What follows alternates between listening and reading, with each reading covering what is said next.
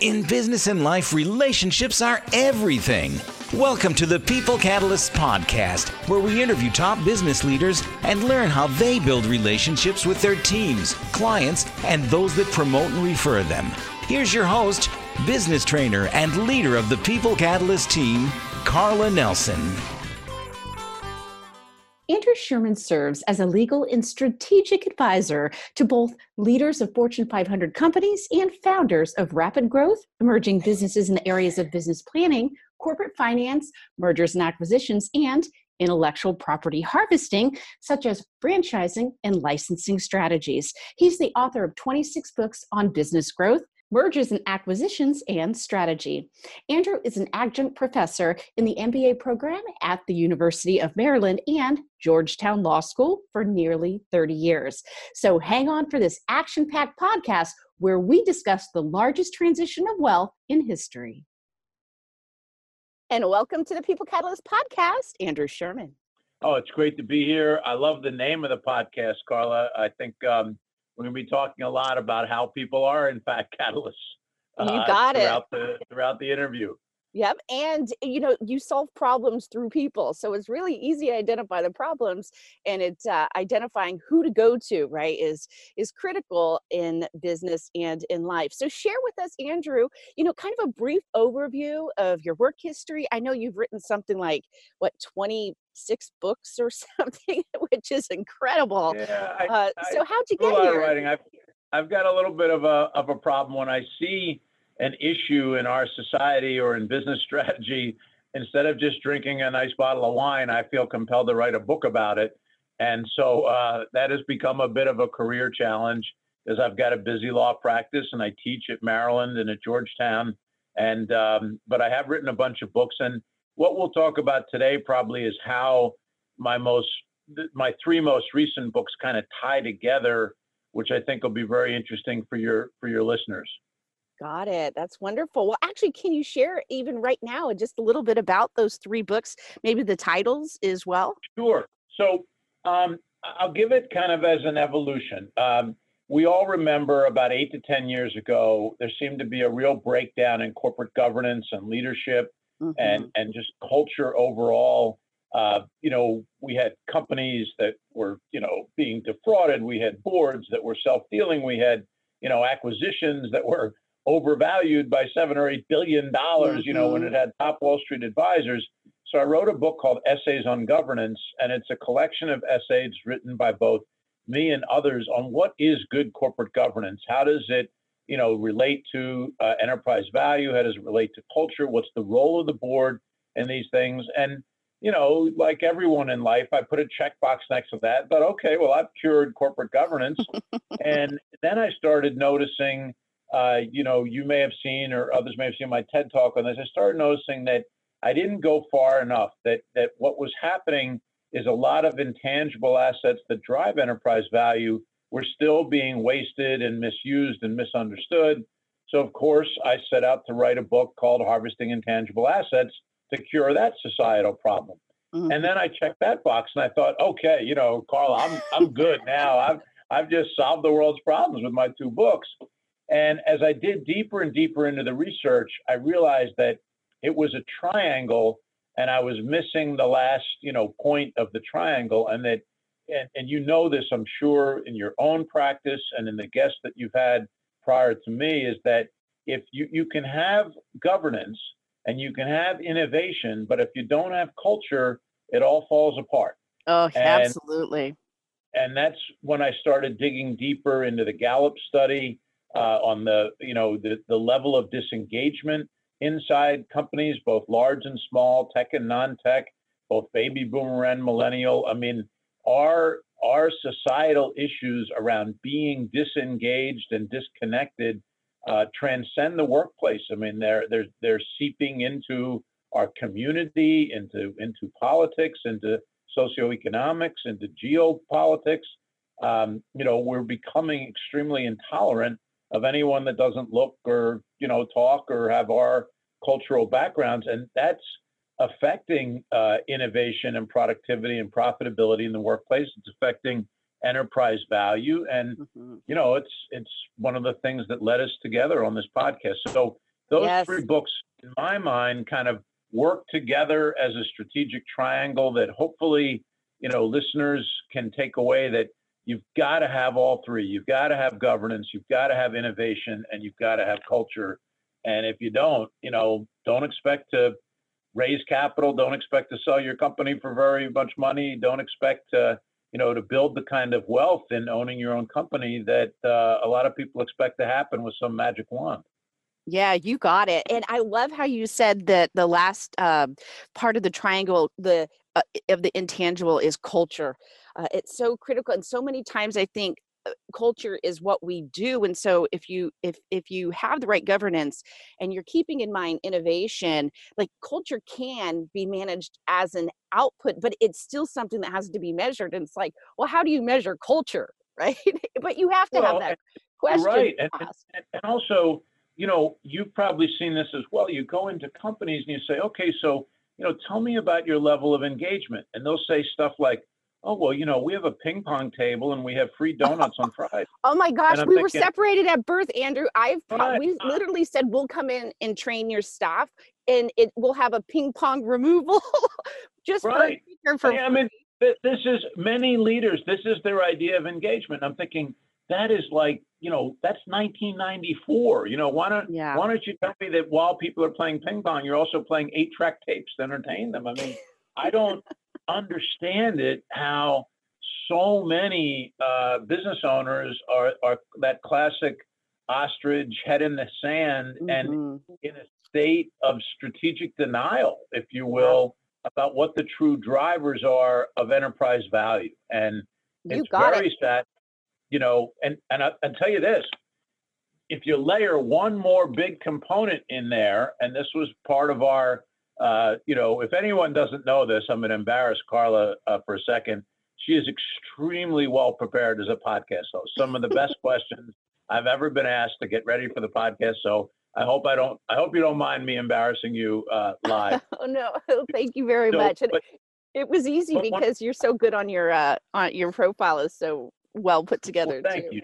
But the but the issue that one of the issues that uh, that Carla asked me about to get ready for today's podcast was around this upcoming era Mhm. of transfer of wealth. You know, we're this is this is a very interesting time. We're about, according to this study by Mass Mutual, which keeps getting adjusted every year, there is going to be an intergenerational transfer of wealth of somewhere between 40 and 50 trillion dollars over the next 15 years. That's right, trillion dollars. Um, I wish that was coming my way, but it's not. I'll be doing more of the transferring than being the transferee. Um, those 40 to 50 trillion dollars, many of those dollars are embedded in small business and mid mid-size and family business ownership. They're not, you know, stocks trading in your Schwab account. They are uh, the transfer of business and enterprise value. And you know, it's unclear with millions of businesses who that buyer will be, or what they will pay, or why they will pay. And you know, again, business owners are in a fog. I I, I recently wrote a guest column for CNBC where I talked about uh, Ponce de Leon syndrome, and I don't know if anybody remembers that, but you know, Ponce de Leon was the the guy that thought if you dip yourself in the fountain, you'll live forever. and many, you know, many of us seem to be operating on this presumption that we don't need to get ready for this process because you know it's it's not going to affect us, or we'll be the ones that live till 90, or you know, with healthcare uh, achievements, we'll we'll be coming into the office at 85, spry as ever. Um, Yes. That's just not reality, at least not right now. Absolutely, and and and and w- uh, in my past history, I worked with mid-market companies to build them up to sell, and uh, and obviously there's a big huge part of training in there. And what we've and what I've noticed is that you a lot of times you go into these companies, they're not planning for any type of transfer. You typically get the call when it's you know, okay, I want to sell tomorrow. Um, can you share a little bit about how critical it is to plan for these and maybe what the best strategies to keep in mind for planning for this you know transfer of wealth and really when you think about it andrew it's a it's a transfer of wealth and there's two sides to this the buyer side and the seller side right Very much so. I, you know, I, I could spend hours on the, on your last question, and you know, number one, many companies don't even have a succession plan. A succession plan is just what happens if the 66 year old CEO of the company, you know, suddenly drops dead or gets hit by a bus, uh, and she's not prepared to even name her successor, or the board hasn't thought about it. So, you know, that is just sort of a, a, a crime against humanity to not even think about who your plan B would be if you hit, you know, if you had a health issue. But on the transition side, the concept I want to get across to your listeners today is around mock due diligence. You know, when you talk about going into companies to get them ready to sell at maximum enterprise value, you're talking about a process and a, and a timetable, having enough of a runway, you know, that by the time you're opening up your, you know, kimono to to due diligence buyers, you're really ready for the process. Mm-hmm. And many times, people like you and I get a call way, way, way too late in the process. I mean, yes. I, I literally got a call the other day from a new client. Said, "Yep, we're selling our business. We'd like you to be our lawyer. Uh, we're sending you the signed LOI." I said, "You got to be kidding me!" I said, "I thought you would tell me something like, yeah, we think we're going to sell in 2021, so we wanted to start getting ready now." Mm-hmm. Um, it, but instead, you know, that that just haphazardly pulled it all together. No preparation, no data room, no red flagging of what you know buyer due diligence issues might be. I mean, you know, it's very analogous to our homes. How many people actually wake up in the morning and say, you know what, I think I'm going to sell my house today, right? Without repairing it or painting it or getting ready for the process or thinking about what a buyer would find attractive and you know that wallpaper in your bathroom from 1967 probably needs to be replaced before you sell and mm-hmm. i mean mm-hmm. you know if we do that in our homes how come we can't do it in our businesses you yeah. know and get the best advisors and you know the the other piece uh, of what's going on is I, in the in the early 80s i came out of law school i've been doing this you know almost 35 years and my first transaction you'll love this carla it's was the sale of a small fireplace cleaning company. And the assets of the company were supposed to be $500,000. So, you know, which was a pretty good sized deal back in the early 80s. Yeah. So I'm there that night working on the final documents, and I realized that the assets add up to $475,000. And I start going into a cold sweat. I'm like, oh my God, this is fraud. How can we sell $475,000 worth of assets for $500,000?" And I'm literally freaking out as a young lawyer. Next morning, the senior partner comes in and, and I tell him what's going on. I said, we have to change the purchase price or we have to, you know, cancel the transaction. We can't let the client move forward.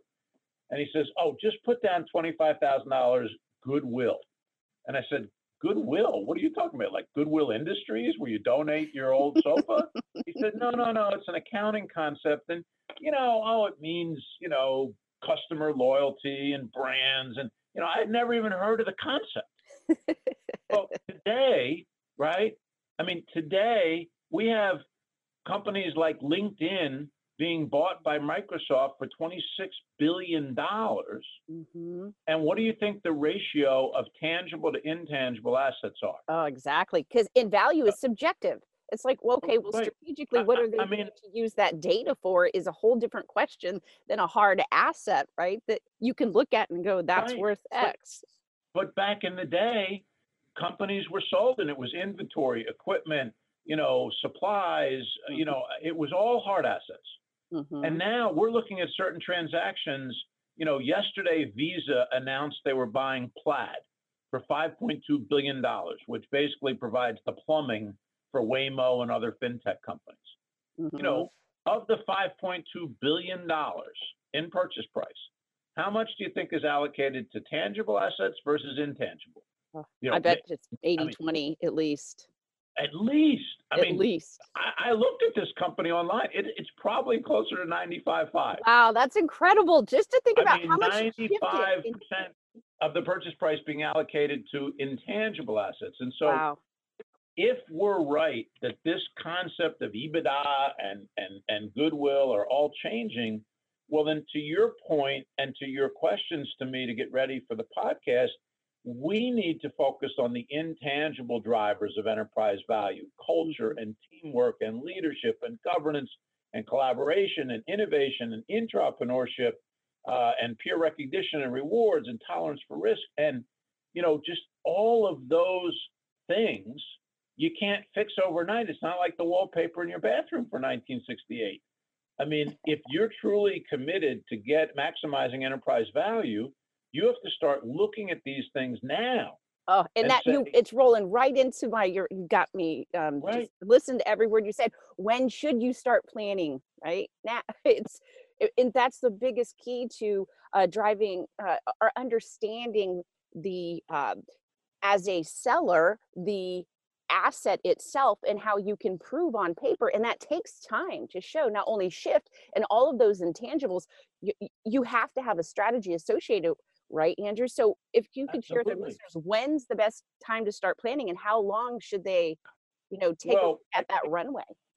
Let me give you my my standard answer, and let me give you a more subjective one. The standard answer is it, it's got, that runway's got to be 12 to 18 months. I mean, mm-hmm. it just it just does. But some of it is customized to the business. So if if if I'm going through this list of culture, teamwork, leadership, governance, collaboration, and I'm thinking to myself, you know, my company's in pretty good shape on those things. I need to tweak this and tweak that. Uh, but you know, I, I think we show pretty well on the intangibles. That's one thing. If on the other hand, you're going to be honest enough with yourself to say, you know what, my culture, teamwork, leadership, collaboration, blah blah blah blah blah, is pretty messed up. And mm-hmm. you know, I, I'm I don't look too good when I when I open up my kimono in the mirror, I'm I'm not liking what I'm seeing. Mm-hmm. And if I mm-hmm. don't like what I'm seeing, heck, if a buyer's going to like what they're seeing, and then the answer to your very astute question is, well, then how long will it take to fix it? You know, maybe it's longer than 12 to 18 months. Maybe it's you know a lot longer. And then, of course, how does that sync up with your own personal plans? You know, people set these artificial milestones of I'm going to sell my business when I'm 62. Okay, great. That sounds like a good age. Probably got that number from your financial planner. But what if 62, if at 62 your business is all messed up? Or what if at 62 markets are all messed up?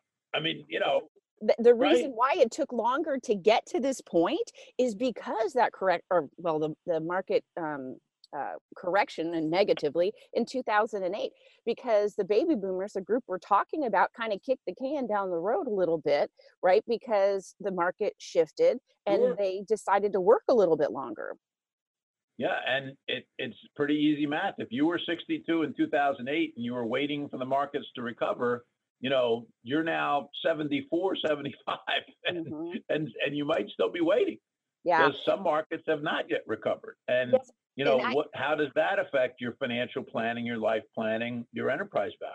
Yeah and i think it was you that wrote an article or shared an article um, and we'll wrap it up um, with how listeners can get a hold of you after this question um, which was also in this huge transfer of wealth historically the owners would often transfer that to the children right? And then there's a big shift in the fact that a lot of their children they don't want to um, shift that transfer of leadership and more of a transition plan probably than a succession plan. So can you share with our listeners a little bit about that aspect? Because i think on that side you can really look as a buyer and strategically take advantage of the shift in this huge amount of wealth as well.